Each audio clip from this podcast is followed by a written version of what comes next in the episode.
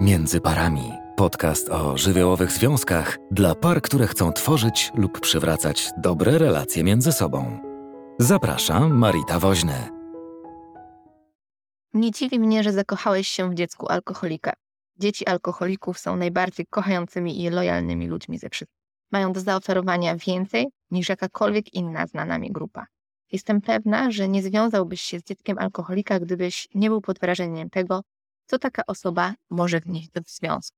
To cytat książki Lęk przed bliskością, jak pokonać dystans w związku, której autorką jest Janet Wojcik. Mówi też ona o tym, że związek z dzieckiem alkoholika wywołuje mieszane uczucia i w momencie, kiedy wydaje się, że wszystko się dobrze układa, to dana osoba się wycofuje i tak naprawdę trudno jest określić często, co się stało, dlaczego tak się stało czemu w momencie, który jest najpiękniejszy, najbardziej intensywny, najbardziej intymny, kiedy czujesz, że tak wspaniale się rozumiecie, druga osoba robi coś, co temu zaprzecza. I oczywiście lęk przed bliskością nie jest charakterystyczny tylko dla dorosłych dzieci alkoholików. Dotyczy naprawdę wielu z nas. Dlaczego?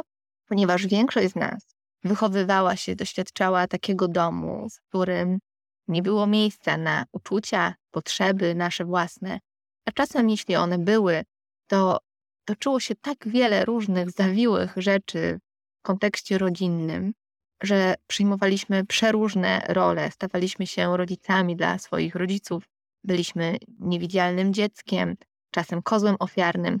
I wszystko to mogło też sprawić, że w dzisiejszym życiu, w dorosłych relacjach, bardzo trudno jest nam się zbliżać do drugiego człowieka. I o tym lęku przed bliskością chcę Wam dzisiaj opowiedzieć. Zapraszam. Na początku chcę powiedzieć, że e, lęk przed bliskością właśnie nie dotyczy tylko osób, które są DDA, ale też osób, które mm, są DDD, czyli możemy mówić tak naprawdę o szerszej kategorii, e, czyli dorosłych dzieciach e, z domów dysfunkcyjnych, do których zaliczają się też dzieci alkoholików. Natomiast ta druga nazwa jest y, bardziej powszechna, bardziej znana, bardziej kojarzona. Wiele osób y, nie identyfikuje się jako DDD, czyli dorosłe dzieci dysfunkcyjnych domów, ponieważ uważa, że miało idealne, doskonałe dzieciństwo. I żeby zagłębić się bardziej w ten temat i jak takie osoby funkcjonują w związku, to zanim opowiem o lęku przed bliskością, chcę Ciebie zaprosić do całego cyklu webinarów, które są również w formie podcastów i znajdziesz je na tej platformie, na której e, właśnie tego podcastu słuchasz. I to jest cały cykl o DDA i DDD w związku. Mam nadzieję, że to też wyjaśni więcej i pomoże Ci zagłębić się w ten temat. Mam też nadzieję, że ten dzisiejszy podcast y, pomoże trochę zagłębić się w temat lęku przed bliskością. Jest on niesamowicie obszerny, niesamowicie ciekawy e, ma wiele różnych e, zawiłości. Też będę Cię w trakcie odsyłała do różnych bezpłatnych materiałów, które tutaj e, już wcześniej powstały i uzupełniają też ten podcast, który przygotowałam. Natomiast kompleksowo o lęku przed bliskością opowiadałam w moim webinarze właśnie o tej samej nazwie, lęk przed bliskością, który znajdziesz na międzyparami.pl i tam Cię zapraszam.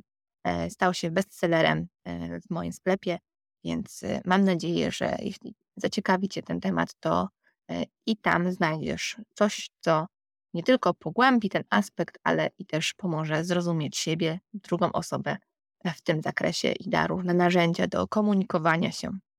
No to co, zaczynajmy. Rozumienie tego, co powoduje dane zachowanie w nas, czy też u drugiej osoby, jest bardzo przydatne. Właściwie jest to niezbędne do tego, żeby budować zdrowe dobre relacje. Czasami na daną sytuację reagujemy w specyficzny e, sposób, bo nie znamy innych możliwości. Nie wiemy, że możemy zachować się inaczej. I kiedy czujemy się tacy bezradni, poszukujemy odpowiedzi na pytanie, to właściwie jak powinniśmy się zachować, co powinniśmy zrobić, co mam zrobić, żeby nie odczuwać lęku przed bliskością, co mam zrobić, jeśli moja druga osoba, partner, partnerka wycofuje się, bo boi się bliskości, ale myślę sobie o tym, że nie ma na to jednej sensownej odpowiedzi, ale z pewnością istnieją e, właściwe reakcje, które pomogą nam bardziej do siebie się zbliżać, a czasem pomogą nam wycofywać się w taki sposób, żeby nie ranić siebie wzajemnie i ochraniać więź, mimo tego, że pojawi się dystans. A więc najczęściej to, co nam utrudnia zachowanie się zgodnie z naszymi potrzebami, zgodnie z naszymi emocjami, to są mm, takie silne emocje, które są pomieszane z jednej strony z taką niesamowitą potrzebą ochrony siebie, czyli lękiem, który zaczynamy doświadczać, mm, jednocześnie z różnymi innymi emocjami, które wtedy do nas przychodzą i dzieje się w nas coś takiego, że reagujemy jakimś starym schematem na sytuację, która jest dla nas trudna, konfliktowa, wymagająca, ubezradniająca. I zwykle to jest e, zawiłe i zakręcone, bo bardzo trudno jest się sprzeciwić prost, bardzo trudno jest też prost powiedzieć o tym, co przeżywamy, bo zwykle wiązało się to z zagrożeniem, z unieważnieniem, z umniejszaniem, z dewaluowaniem i innymi trudnymi rzeczami, których doświadczyliśmy na początku naszego życia. I dlaczego mówię o początku naszego życia? Jeśli jesteś moim stałym słuchaczem, to pewnie kojarzysz podcast o stylach przywiązania. Jeśli natomiast nie, to nie będę dzisiaj opowiadała o całej teorii przywiązania, e, ale chcę Ciebie zaprosić właśnie do tego podcastu, żeby pewne rzeczy stały się jeszcze jaśniejsze. W tylko powiem, że style przywiązania, czyli to jest taka teoria, która mówi o tym, że w pierwszych latach naszego życia nasza relacja z rodzicami, z każdym z nich osobna, e, to jest relacja, która charakteryzuje się określoną więzią, jaką budujemy z naszym rodzicem, i ta więź może być różna. Może być bezpieczna, może budzić bardzo y, trudne emocje, czyli może też być lękowa, może e, sprawiać, że zaczynamy unikać, ale też może być zdezorganizowana. I o tym wszystkim opowiadam w podcaście o stylach przywiązania, a tutaj wspominam o tym, ponieważ to jest baza, czyli to, jak wyglądała nasza więź pierwotna z rodzicami, e, ma znaczenie do budowania e, kolejnych relacji z drugą osobą, czyli sposób, w jaki wchodzimy w relacje, w bliskość z drugą osobą, jest związany z pierwszymi latami życia i tym, jaką więź zbudowaliśmy z rodzicami. To jest bardzo, bardzo ważne. E, I autorami tej teorii jest Mary Ainsworth i John Bowley, które określili właśnie te style przywiązania i je badali, czyli wyróżniamy styl bezpieczny, lękowo unikający, unikający i zdezorganizowany. Pewnie różne nazwy można znaleźć w różnych e, literaturach. I na tej podstawie, na podstawie tych pierwszych lat życia, tworzy się taka matryca, czyli to, co działo się w bliskości z rodzicem. Czy ta bliskość mogła być, czy nie, czy otrzymywaliśmy przytulenie, czy skarcenie, czy była huśtawka i roller coaster i czasami było tak, a czasami inaczej. Tworzy pewien taki zespół skryptów, który odpala nam się w relacji z drugą osobą, czyli naszym partnerem, partnerką. W podobnych sytuacjach, czyli sytuacja może być zupełnie inna, najczęściej oczywiście dzieje się to nieświadomie, więc my nie mamy takiego połączenia, ten most pomiędzy przeszłością a teraźniejszością musimy sobie zbudować. Natomiast, natomiast to jest taka sytuacja, w której mm, atmosfera mm, danej sytuacji tworzy y, klimat tego, co działo się wcześniej, czyli łudząco przypomina coś, co było kiedyś, i na bazie tego tworzy się może interpretacji, ocen, różnych schematów, które w sobie mamy. Czyli cały ten bagaż doświadczeń, nasze wizje i interpretacje wnosimy do relacji. I tak naprawdę to one bardziej mówią o nas niż o drugim człowieku, bo to my reagujemy na czyjś ton głosu, sposób mówienia, sposób poruszania się, E, to jak jest ubrany, to o czym mówi, to jak się zachowuje i tak dalej, i tak. Oczywiście radzimy sobie w ten sposób, że tworzymy różne oceny, interpretacje e, tego drugiego człowieka, natomiast e, nie mamy kontaktu z tym, co dzieje się w nas i na co się uruchamiamy. I teraz, jak przełożymy to na aspekt związków, to uruchamiamy się i projektujemy na siebie wzajemnie tak różne rzeczy, które są z przeszłości, domagamy się spełnienia, realizacji tych naszych różnych tęsknot i deficytów, że robi się jedna wielka huśtawka i może nieporozumień, które trudno jest rozwikłać, jeśli sami siebie nie rozumiemy do końca. I dzisiaj chciałabym o tych y, różnych lękach przed bliskością opowiedzieć, czy lęk jest jeden przed bliskością, ale jest pod różnymi postaciami. Czyli różne rzeczy mogą w nas się właśnie pojawiać ponieważ jesteśmy po prostu inni. Pierwszy e, mógłby brzmieć mniej więcej tak, czyli nie jestem z tobą blisko, wycofuję się, bo boję się, że ciebie zranię. Czyli mówimy o takiej sytuacji, y, kiedy w przeszłości nie zostaliśmy nauczeni, jak powinniśmy mówić, jak powinniśmy się zachowywać, co jest właściwe, a co nie jest właściwe. I zachowanie nasze bardziej wynika z obserwowania drugiego człowieka, sprawdzania jego mimiki i interpretowania tej mimiki i tego zachowania drugiego człowieka jako oceny naszych zachowań, czyli czy my coś robimy właściwie, niewłaściwie, e, czy ten ktoś nas przyjmuje, czy akceptuje, czy też nie. I nawet jeśli otrzymamy dobre, pozytywne e, zwroty, czyli będziemy czuć się w pewnym momencie przyjęci, zaakceptowani, e, ludzie nam mogą mówić dobre rzeczy, to my możemy to wypierać, nie dopuszczać do siebie, trudno będzie nam to uwierzyć. Z różnych powodów. Możemy bać się naruszenia naszych granic, możemy bać się wchłonięcia, czyli że jak już będę tak blisko, to będę właśnie jakimś ratownikiem, pomocnikiem, e, kimś, kto będzie musiał być dla tej drugiej osoby, co jest właśnie często bardzo podobne e, z tym, czego doświadczyliśmy w przeszłości. Czyli boimy się powiedzieć coś, co może drugą osobę zranić, postawić też granice, bo nie znamy też innych zachowań, czyli kiedyś tam e, w takich sytuacjach dostosowywaliśmy się do drugiego człowieka i teraz, kiedy czujemy, że wcale nie jest nam po drodze, albo mamy mnóstwo lęków i obaw, a bardzo byśmy się jednak chcieli zbliżyć, to nie umiemy o tym porozmawiać, nie umiemy powiedzieć wprost.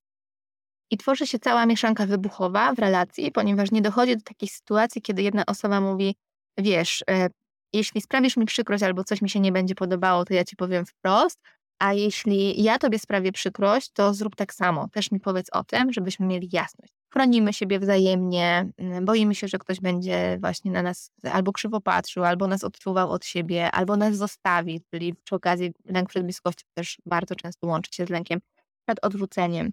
I tak naprawdę nie możemy nigdy poznać ani sami siebie, ani drugiej osoby.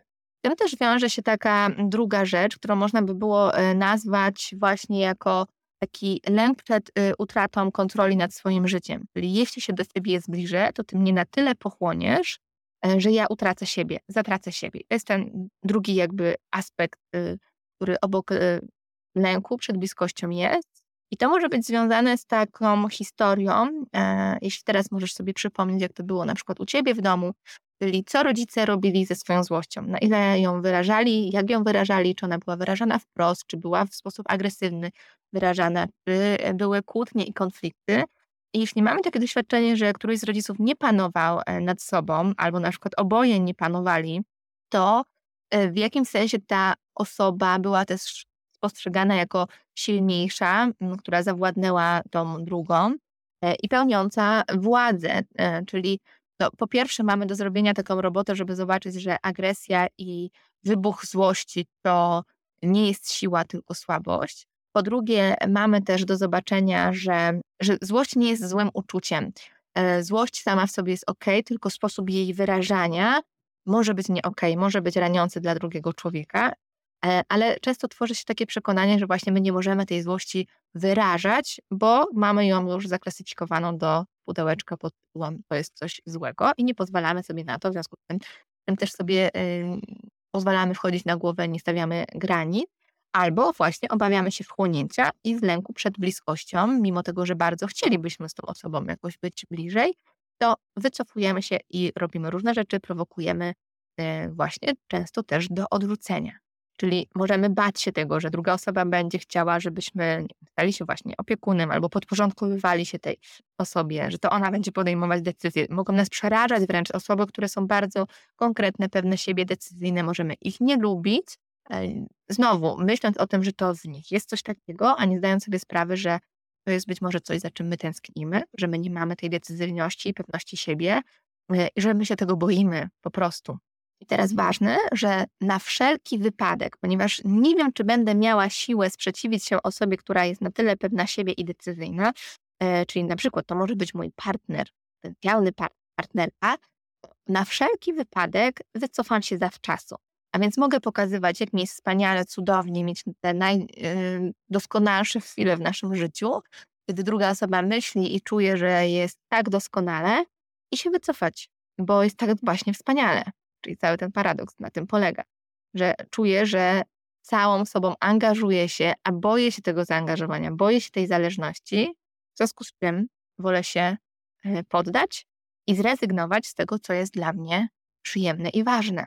Czasem się odsunę, a czasem będę stawiała niedorzeczne wymagania, yy, tak wyśrubowane, których albo druga strona nie będzie w stanie spełnić, a jeśli będzie je spełniać, to mogę to dalej dewaluować i niszczyć, e, albo yy, zobaczę, że druga osoba nie decyduje się tego robić, bo ma swoje granice, ale moja interpretacja tego zachowania będzie taka, że ta osoba właśnie nie wytrzymuje ze mną i mam potwierdzenie swojego schematu, i dzięki temu mogę uznać, że nikt ze mną nie jest w stanie wytrzymać. Nie da się ze mną zbudować związku, więc powielam stary schemat.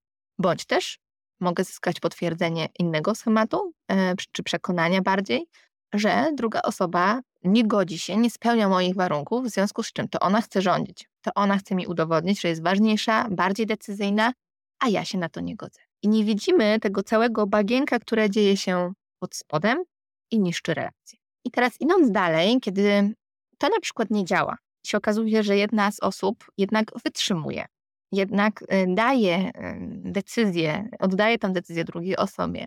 W jaki sposób y, ten układ pary układa się tak, że dana osoba nie odchodzi, to po pierwsze ten lęk może się nakręcać i druga osoba ciągle jest sprawdzana, ciągle i ciągle i ciągle w różnych postaciach. Oczywiście też może być tak, że ktoś w ogóle nie kieruje się tym, o czym powiedziałam przed chwilą, ale właśnie ma inny y, rodzaj postawy, taki, y, taką postawę obronną, w której ma poczucie, czy też przekonanie, że y, to się w ogóle nie liczy, że to, co się dzieje, to w ogóle nie ma znaczenia. Czyli umniejsza to, co czuje, zaczyna wchodzić w racjonalizację, myśleć o tym, jakie są logiczne argumenty potwierdzające to, co się z nim dzieje, to, co przeżywa, a wszystko po to, żeby się ochronić przed zranieniem. Czyli nie wchodzę w bliskość, nie mam kontaktu z tym, jak bardzo mi zależy, jakie coś jest dla mnie ważne, jak bardzo wchodzę w zależność. Właśnie z lęku przed tą zależnością wycofuję się, ponieważ jeśli uznam, że coś nie ma dla mnie znaczenia, to mnie to nie zrani. I często układ związku z taką osobą może przebiegać tak, że ona ciągle będzie sprawdzać.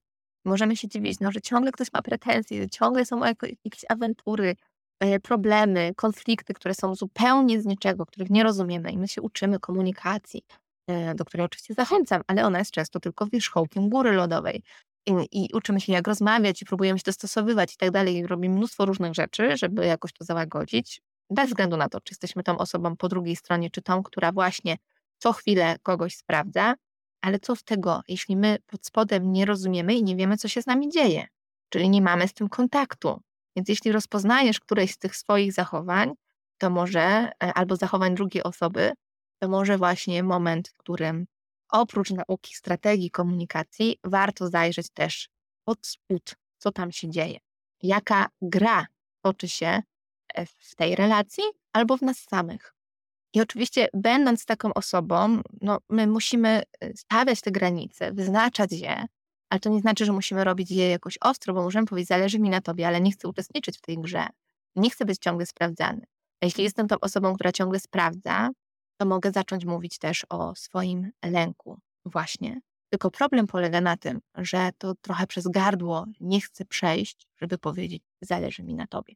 Na początku powiedziałam Wam o tym, że dana osoba nie będzie też chciała się podporządkowywać, ale też może to pójść w inną stronę, czyli ten lęk przed bliskością może mieć taki, e, być wyrażany w takiej postawie, w której dana osoba boi się tej złości i się właśnie podporządkowuje. Czyli wchodzi w taką relację, w której obawia się wyrażenia swojej złości, postawienia granicy i jest w tej zależności, ale nie jest do końca sobą. Czyli wszystko to, co ona potrzebuje, ukrywa, ponieważ ma takie doświadczenie, że to, co jest jej, może odstraszać drugą osobę boi się tego odrzucenia. I tutaj też mówimy o lęku przed bliskością, bo ona wchodzi w relację, ale nigdy nie pozwala się zbliżyć do siebie, dostosowuje się, dopasowuje się, ale nie dzieli się sobą, nie dzieli się swoimi przeżyciami. I oczywiście za ileś tam czasu, lat, miesięcy, e, no kryzys mamy gwarantowany, ponieważ to kiedyś musi wybuchnąć, nie? Trochę jak boiler, w którym są różne rzeczy nagromadzone i się tam kotuje, kotuje, kotuje, aż w końcu po prostu to gdzieś no, musi, musi ulecieć. Nie ma innej e, drogi do tego. I to jest bardzo trudne, bo te osoby y, często powielają ten schemat bycia w roli ofiary. Bardzo trudno jest im też prosić, czują, że skoro tyle dają i się podporządkowują to, żeby jednak ktoś im coś dał, jakoś zareagował, był też wdzięczny, y, widział, domyślał się różnych rzeczy, które w nich się dzieją. Mają dużą niezgodę na to, że no jak to one teraz, z jakiej okazji mają o coś prosić, skoro tyle e, poświęciły. Natomiast właśnie, aby ten związek, relacja była zdrowia, zdrowa, to pewne rzeczy trzeba przeanalizować i zobaczyć je w szerszym kontekście, by nie działy się po prostu automatycznie. To z kolei natomiast jest ściśle też powiązane bardzo często ze wstydem, e, co jest trudne do uwierzenia dla osób, które w tym nie są, nie miały takich doświadczeń, ale często taka osoba też pod spodem bardzo źle myśli o sobie i ma takie przekonanie, że jeśli pokażę ci, jaka jestem, czy jaki jestem naprawdę, to ty odejdziesz, więc lepiej nie będę się zbliżać, lepiej nie będę pokazywać y, siebie prawdziwej, prawdziwego, y, bo zobaczysz, że ja się nie nadaję do tej relacji. A więc ma poczucie, że to coś z nim czy z nią jest nie tak. Oczywiście ma to też związek z tym, jaką rolę pełniliśmy y, w naszym domu, czy to na naszym ramieniu wypłakiwał się rodzic, potrzebował wsparcia, albo e, doświadczyliśmy bezradności, którą nikt się nie zajmował, a obserwowaliśmy dramatyczne sceny w domu, e, albo konflikty, kłótnie, których czuliśmy się bezradni albo winni, ale na nasze emocje nie było miejsca. Czyli nikt nie zauważał tego, że my się smucimy, boimy, że mm, dziecko ma też jeszcze taką pokrętną logikę w tamtym e, wieku, więc przepisuje różne rzeczy sobie niesłusznie ma poczucie, że przez to, że nie posprzątało zabawek, to rodzice teraz się kłócą.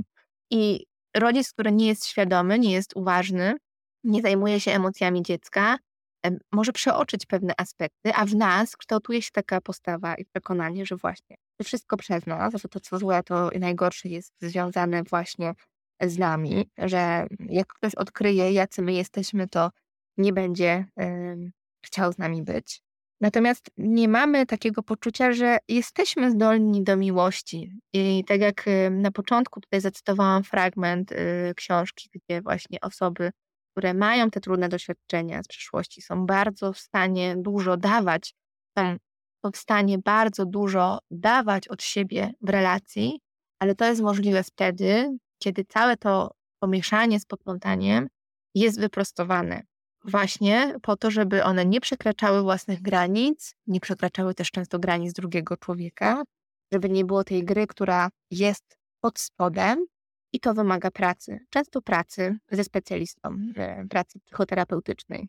I bardzo często tych emocji jest szalenie dużo, że taka osoba, która doświadcza tego lęku przed bliskim, pierwsze może tego nawet, a po drugie może mieć potrzebę spokoju. Czyli e, jak tu słyszeliście, tych emocji może być ogromnie, ogromnie dużo. I ona może nawet mówić coś takiego, że jeśli wejdę w kolejny związek albo wejdę w kolejny konflikt, cokolwiek tam nowego się zadzieje, co wymaga emocji, co będzie budziło właśnie we mnie ogromne emocje, sprawi, że będę na skraju wyczerpania, że ja już mam ich dosyć, że nie chcę przeżywać, nie chcę doświadczać, nie chcę czuć tego wszystkiego, Paradoks polega na tym, że żeby tak było, żeby być w równowadze, to jednak y, trzeba na nowo pewne rzeczy przeżyć, ale to staje się wtedy też takim argumentem do tego, żeby nic z tym nie robić, żeby pozostać w tej bezradności. Oczywiście mamy wybór, możemy pozostawać w bezradności, ale bądźmy świadomi tego, z czego to wynika, tak żebyśmy nie przypisywali tego drugiej osobie, a rozumieli, że pewne rzeczy po prostu dzieją się w nas i że my też możemy coś z tym robić, możemy to zmieniać, że nie jesteśmy mm, więźniami naszej przeszłości, tylko dzisiaj mamy wybór i mamy wpływ na siebie, nawet jeśli to są bardzo trudne doświadczenia. Korzystajmy ze wsparcia, korzystajmy z pomocy, miejmy wokół siebie te bezpieczne osoby, które e, widzą i towarzyszą nam, kiedy przeżywamy e, różne trudy i czerpmy tego po to, żeby nasze życie i nasze relacje stawały się jeszcze lepsze. Tyle na dzisiaj, jeśli chodzi o lęk przed bliskością. Dziękuję Wam bardzo i do zobaczenia, usłyszenia w kolejnym odcinku. Jeśli chcesz posłuchać innych odcinków na temat psychologii związków, zajrzyj na międzyparami.pl. Jeśli masz propozycję tematu na kolejny podcast, wyślij wiadomość przez formularz na stronie.